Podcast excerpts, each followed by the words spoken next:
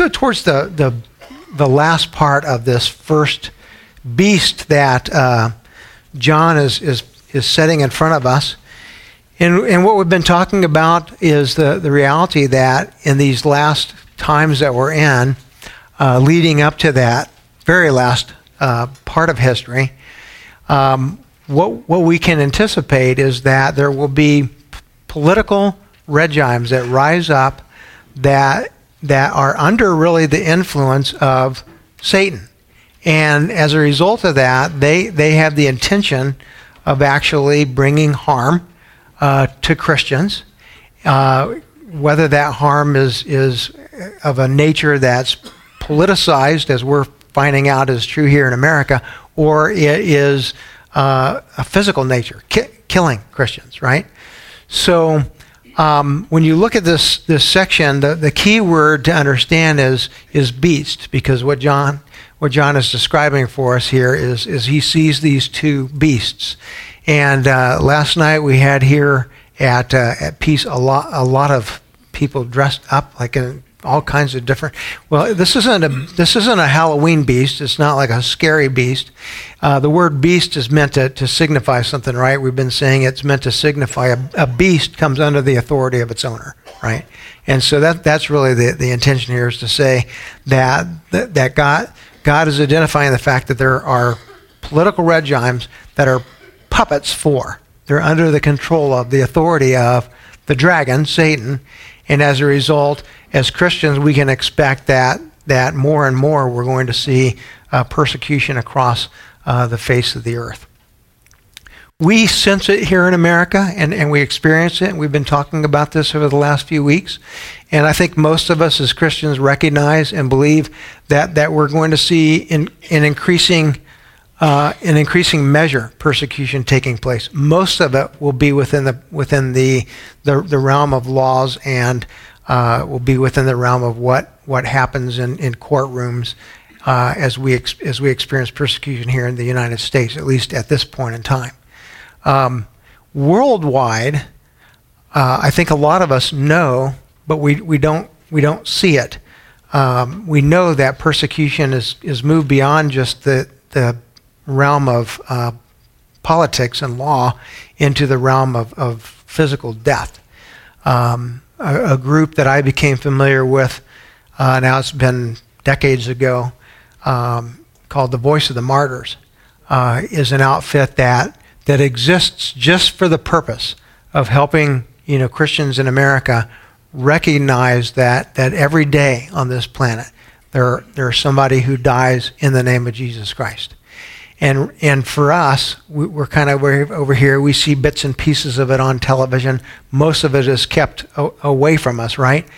Well, that's intentional, because it's all under the beast, and um, so we we don't get to hear really what what the whole story is. With the internet, I think we hear more and more about what's going on Uh, worldwide through these these politics that, that rise up. When you get to the very end of this this first uh, description of the beast, go to verse number seven. You you see that that what's going on is not outside of the authority of God.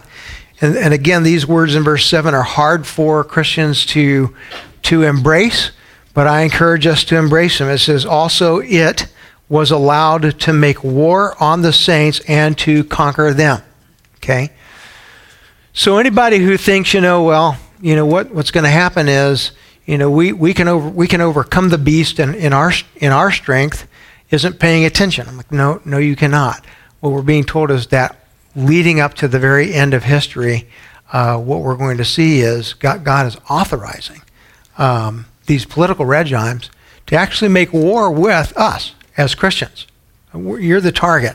I'm the target. You're the target, and uh, and and allows us to actually be conquered.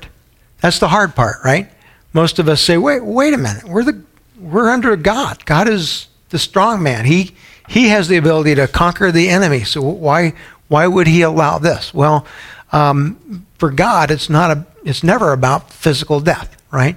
Um, when when it says that that the enemy will conquer, that, that's physical death. Uh, you remain a conqueror Why? Because what God has given you is eternity, life forever with him. So, so Paul is able on one hand to say, in Jesus Christ, we are more than conquerors, right? And then you turn over here to John, and John says, God has given to the beast the ability to make war with Christians and to conquer them. That's, they're not contradicting each other. What we're just recognizing is that we're going to live in a world where uh, we, we may see physical death as a result of standing for our faith, but it, we are not conquered. We are, we're killed. And that's really the meaning of, of this term uh, here.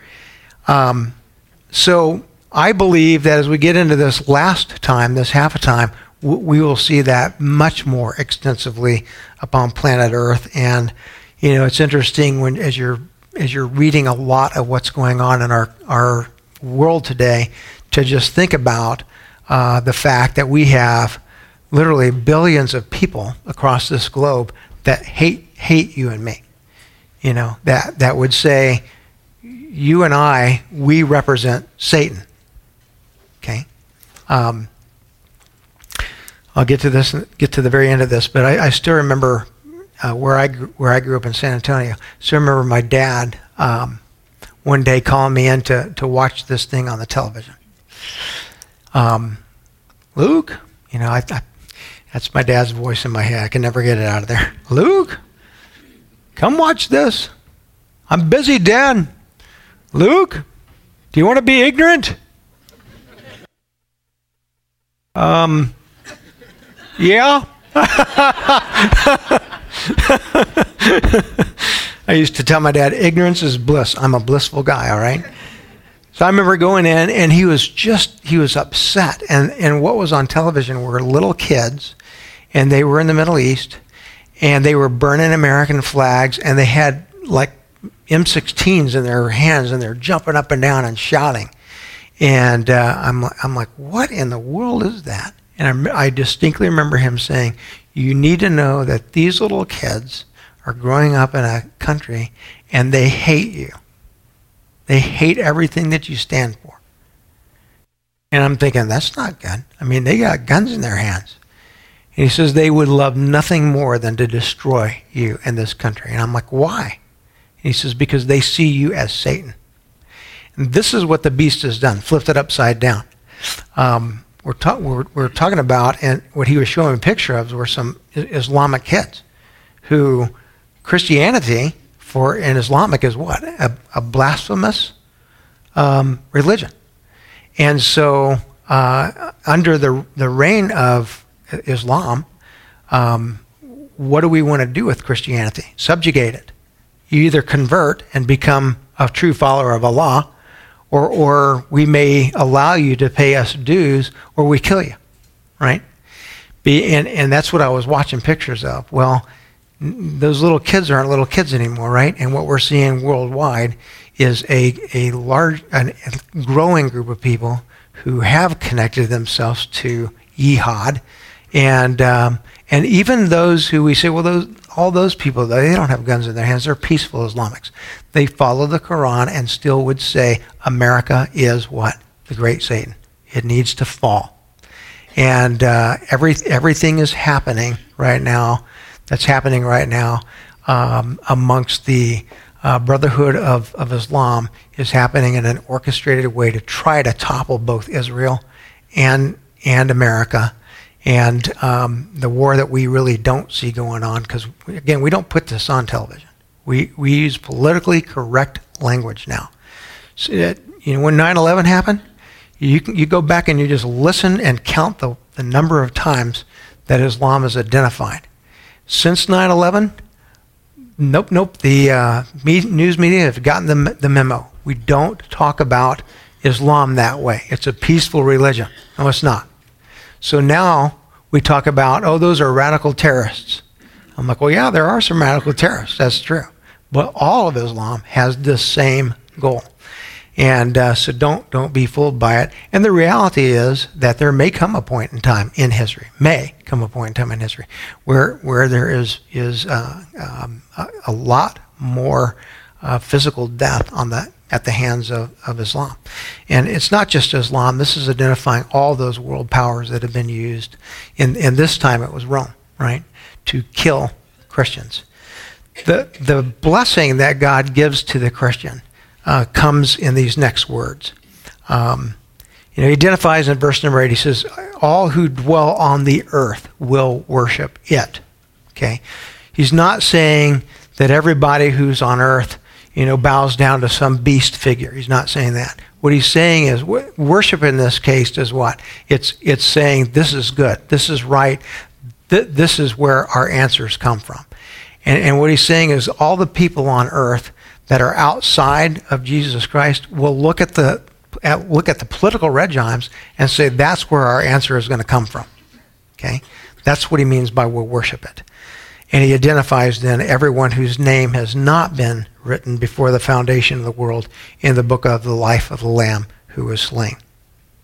Now here's the blessing that God gives to uh, to you and I in this time that we're living in. Verse number nine says, if anyone has an ear, let him hear. Okay? These words come to us from Jeremiah chapter fifteen. He says, if anyone is to be taken captive, to captivity he goes. If anyone is to be slain with the sword, with the sword he must be slain.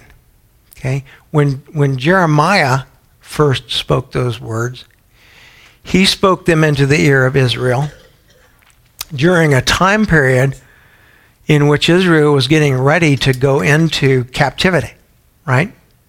And what he was saying to Israel was, God is getting ready to bring his, his punishment upon you, Israel.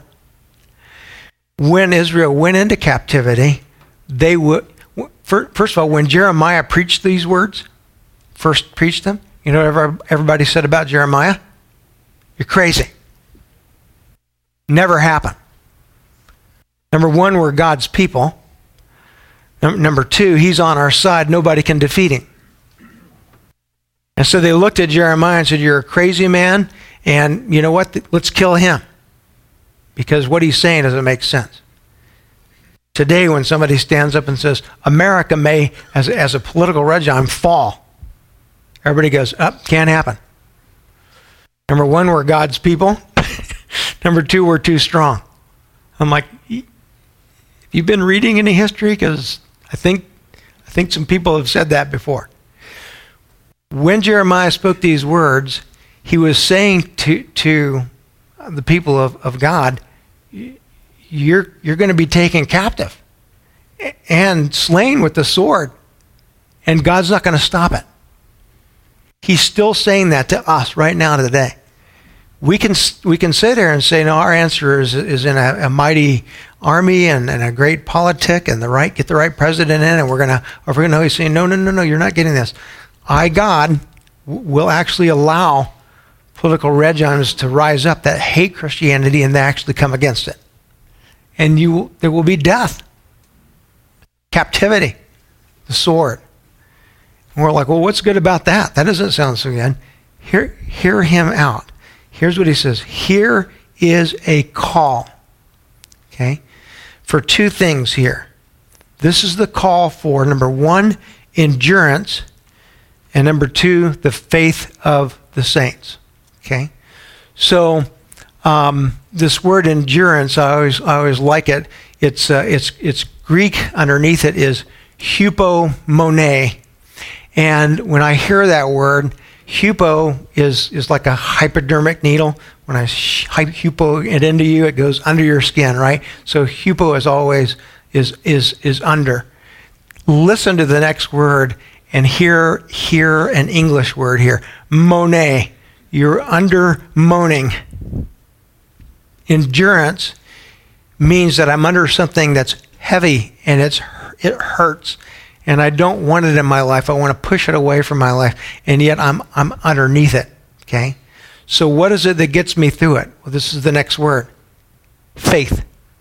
Faith is what gets you through it.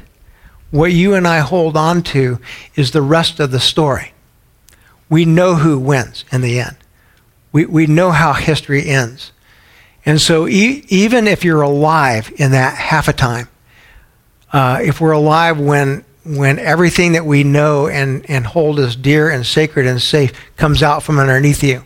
The one thing that no one can take away from me, that the dragon cannot overcome, is faith in Jesus Christ, because the dragon knows he's already been overcome.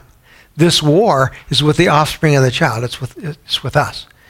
And so what we're holding on to is a faith that allows us to say, you may take my life, but I will live forever with Jesus Christ on this new earth to come. And so, beast, you, you do not own me. You do not control me, okay? Um, I'll say one more thing, and then and then we'll move to the second beast. Um, a few days ago, I was watching a, a kind of a documentary, and they were they were going into Mosul, where um, ISIS had come in and started stripping um, the Christians of all the artifacts that go back for you know thousands of years. And basically, ISIS ISIS I think poses under well we're we're under Allah, but but their their aim is really not very. I mean, it's not very sacred at all. We're going to steal this stuff. We're going to sell it. We're going to get the money for it. And yes, we're going to prove that we, we are the subjugators of the of the world. So, you know, I think I shared this with you last week. They they come into Mosul. They they mark the houses with the sign of the Nazarene if you're if you're identified by someone as a Christian. And then they come in and they give you the option, you know, to either pay your dues or to convert uh, or to be killed. And I, I just have this scene in my mouth, in my, my mind, of this this one dad, you know, who ends up converting and um, saying, "Okay, I'll, I'll give in," uh, because they, you know, they took his they took his family from him, they took his kids, and um, you know, it, it, what I can't get out of my mind is there's this dad and he's just crying because uh, when when they brought his family back. They said, okay, you're going to convert. You're going to come under our license. Yes, I'm going to do that to save his life. When they brought his family back, you know, the first soldier walks in and says, uh, how, how old is your daughter? And he's, I think she was like ten years old. And the soldier says, she'll make a good wife for me. And he takes, takes the daughter away. And the dad says to the commentator, I would rather be dead now. Kill me. And I think, absolutely right. Absolutely right. Um, convert? No. Um, bow down before the dragon? In no way. Always know that who we are are a people who will live forever with Jesus Christ, and this lifetime is so temporary. If it costs you your life to stand in Jesus Christ, stand in Jesus Christ, firm and steady. And for the people hearing these words, they're very real. Because many of them will go out and they will be killed in horrible, horrible ways for their faith. And that's the beast. Where did this come from? Well, it came from, it looks like men who are doing this to us, politics that are doing this to us. No, it's it's all under the dragon's control. And that's that's the first beast. Okay? Predictable. Second beast. All right? Second beast begins with verse number eleven, and it's it's a little bit different kind of beast. All right, so on one hand, the politic. This one, notice how different it looks. It says, I saw another beast rising out of the earth. All right, so the first one comes out of the sea. This one comes out of the earth. It's meant to say that um, this domain, earth as we know it, uh, will come under Satan's attack. All right, both earth and sea. This one, it says, had two horns like a lamb, but it speaks like the dragon. Okay, so you, you can see who it is. That that first identifier, two horns like a lamb, is important because it, it differentiates what we're talking about here. If on the if with the first beast we're talking about a, a political beast, this second beast is a religious beast.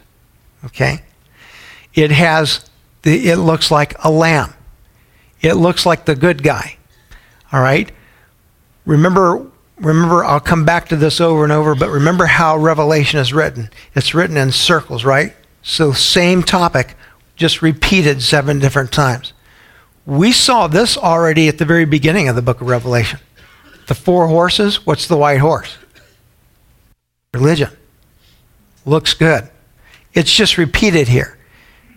Now its religion is described as a beast. It's coming underneath the dragon's authority, and its words are dragon words. Okay? um, so that we we know we know who we're we're talk, talking about. Okay? Verse twelve says, it exercises all the authority of the first beast in its presence, and it makes the earth and its inhabitants worship the first beast whose mortal wound was healed. Okay? So it's th- these two are connected. This this religious beast is connected to the political beast. That the function of the religious beast is to what is to is to cause people to put their trust in the first beast. In other words, to say what what what the political regime is saying is right and it's good because it's of God. Okay? So I always stop there and I think about times in history where this has been very evident and true. Okay? So m- most of us can go back and think about Nazi Germany, right? And when Hitler begins to rise up and, and becomes chancellor, one of the first things he does is he begins to do what? Ki- let's we're going to kill some Christians. Jews and Christians. Can always tell you that's the beast. Jews and Christians. All right, so we're going to kill Christians, and the way that we're going to do that is we're going to give pastors of these churches an ultimatum. You can either stand behind and support the, the Nazi regime and speak well of it, or you can die. Go to prison. Take your pick. So a lot of churches in Nazi, Nazi Germany became what? They became Um, places that actually spoke dragon words. You, you would go to church and the pastor would say, you know, that the, Hitler and, and his regime are trying to do some good things. No, they're not. Dragon lies. Um, so that that's kind of an, an obvious picture from history of how sometimes religion actually will support, give support to the political regime of its time. Um, right now, I've got some friends in China, right? And they're doing some, some mission work there. And um, the one thing that they, they cannot do in China is they can't speak ill of the policies of the Chinese government. Okay? So if I'm a if I'm preaching in, in China, I can't stand up in front of you and say that the, the law that requires women to abort uh, every baby after their first baby is is outside of God's will. I can't say it's outside of God's will. I can't do that, not in China. Because the minute I do that, I lose my license as a legitimate church, and I'm I'm in prison, right? I become an enemy of the state. So so in a little bit of a way, the challenge for mission missionaries in China is, how do I keep my integrity as a Christian? And and at the same time, you know, recognize that I'm under this beast that will will will physically chop us off if we speak ill of it. Okay? Just a little bit of an example in our world today. Islam is a great example of it. In fact, um, the reason I keep coming back to it is I just keep thinking about this this thing that that's both political and spiritual. Can't separate them, right? So in America today, we talk about the separation of church and state. True? In Islam, it's impossible to talk about the separation of church and state. There is no separation. There's Allah, the word of God. There's Sharia, the way of living out that law of God. And there's Jihad, that brings people and subjugates them under that law of God. The whole thing operates as both a religion and a politic. Inseparable. Okay? It's what got a lot of people in trouble here lately. You know, I kind of like I kind of like this candidate. Um, actually, I like the way people talk about him. This you, you guys see this Ben Carson. Is that his name, right? He's a doctor. And and I liked it. What was it? Trump was uh, Trump was up there like, he's low energy, he's low energy. So they asked him, you know, what do you think about that? And he goes like this, he goes, well, and I'm like, that's awesome. That's, that's, pretty, that's pretty good. But it, I think he got in big trouble, didn't he? They asked him, what do you think there could be a, a, a, a Muslim president of the United States? And he's, he's like, no, I don't think there could be. Well, everybody's attacking him because that's not the politically right thing to say. But what he's really saying is you can't separate, if, if you really are a Muslim, you can't separate your, your theology from your, your politics. You can't do it. There is no separation of church and state. And what kind of brings me back to it again and again, just watching what's going on in our world today and seeing this picture of these two beasts, boom, there you got it, right? All wrapped up in one. Over all of history, we've seen it in different manifestations. Rome, Rome, Rome was not church, church and state. Rome was state with, let's wink at church, right? Because a, as a state, Rome had a state religion, but but ultimately about this time you, you start worshiping the emperors.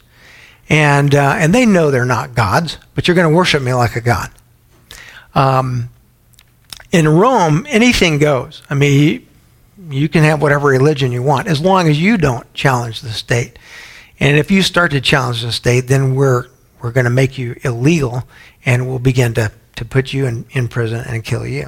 Okay, so um, the point I want to make is, is is we've seen this in history over and over and over again. We're seeing it right in front of our eyes today, where the church becomes what the voice of the dragon, and it's actually telling people that what the politics says is okay. Now, I don't have to look into Islam to find that. I can look in Christianity and find that. In fact, the majority of our Christian churches today, dragon talk. Here's what they're saying. These laws that our, our government is making relative to homosexual marriage, they're good. They're okay. They're not outside of God's will. So I, I can I can go today to tens of thousands of churches in the United States.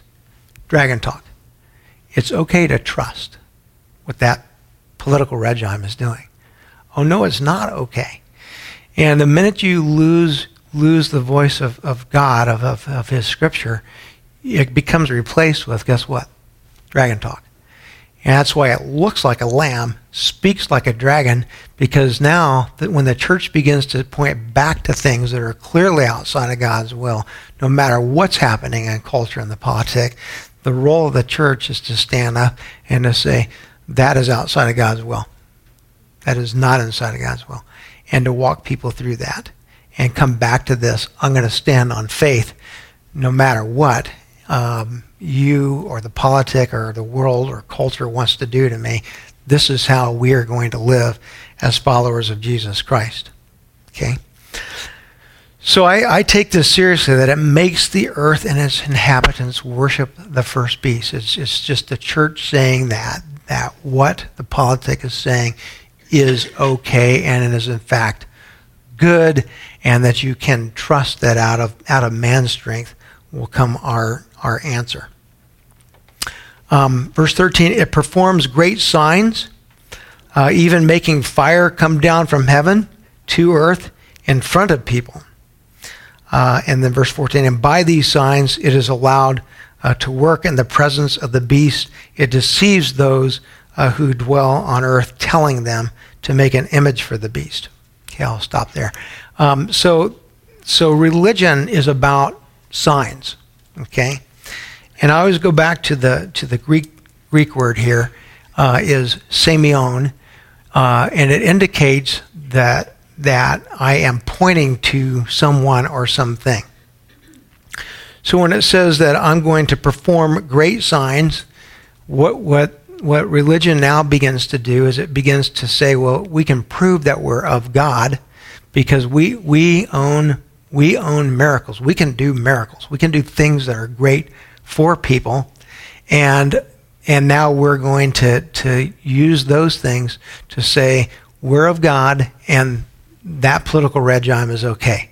So its sign points two directions. We're of God and that political regime is, is okay. The symbol given to us here is is a, is a pretty significant one. Uh, it makes fire to come down out of heaven in front of people. So that's referencing really the, the great battle between you know, God and the prophets of Baal, Elijah and the prophets of Baal, and this fire that, that comes down out of heaven uh, from God.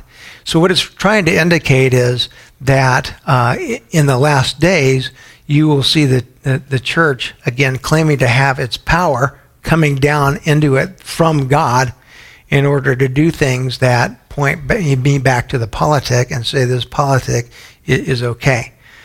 The question that I get asked all the time is, all right, Luke, so literally, is there going to be uh, some religious leader that stands up in front of people and says, I call God's fire down? Okay, not necessarily. Not yes, not no. All right, uh, could could could that be the case? Yes, in a deceptive way, in a deceptive way. But it's not necessarily pointing to that. It's using Elijah as a symbol, right? To say, if you think about in Elijah's time, the prophets of Baal, what did they do? They cried and cried and cried. Their God did nothing. Okay, um, Elijah asks God, and boom, there's fire.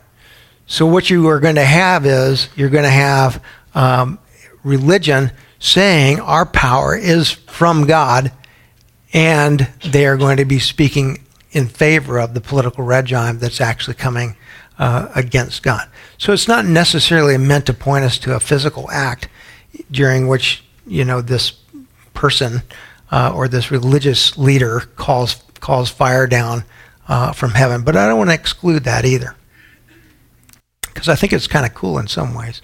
But um, it, it you know, don't don't exclude it, but don't make something symbolic necessarily fit into your your physical uh, realm.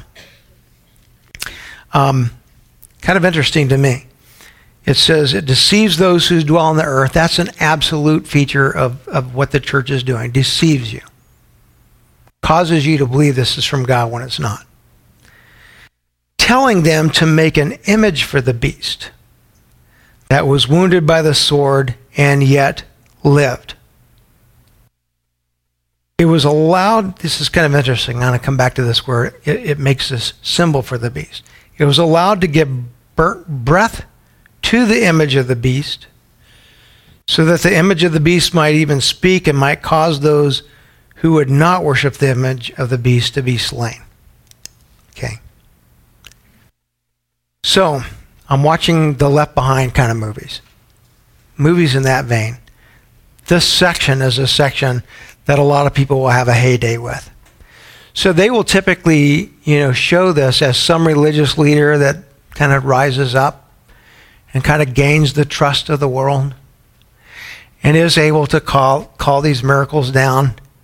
And then one day they build this this, you know, kind of idol.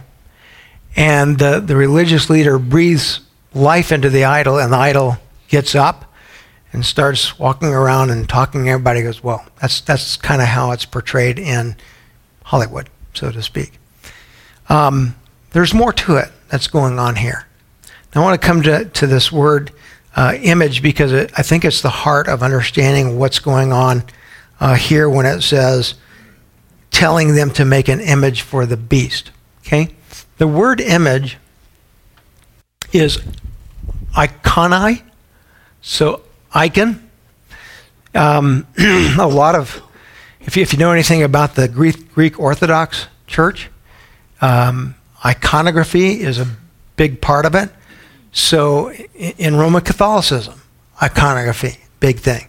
You, you make statues, you make images to represent different saints, okay? Um, the term is more broad than that. So another way to look at, at an icon is, is an image of someone or something. I want you to think about it this way. I'm going to I'm going to kind of westernize it for you a little bit so it makes sense to you. Um, think of it as a brand name, okay? A brand name, a brand doesn't have life in and of itself. It's just it's just an image that I create for you. So let me, I'm going to ask you, I'm going to ask you a couple of questions and see how we do with this. If I were to say to you, I'm going to give you a brand name, Volvo. All right, can you see it in your mind pretty fast? Can you see that little image? That's the physical icon of Volvo. Now let me ask you this question. What does it stand for?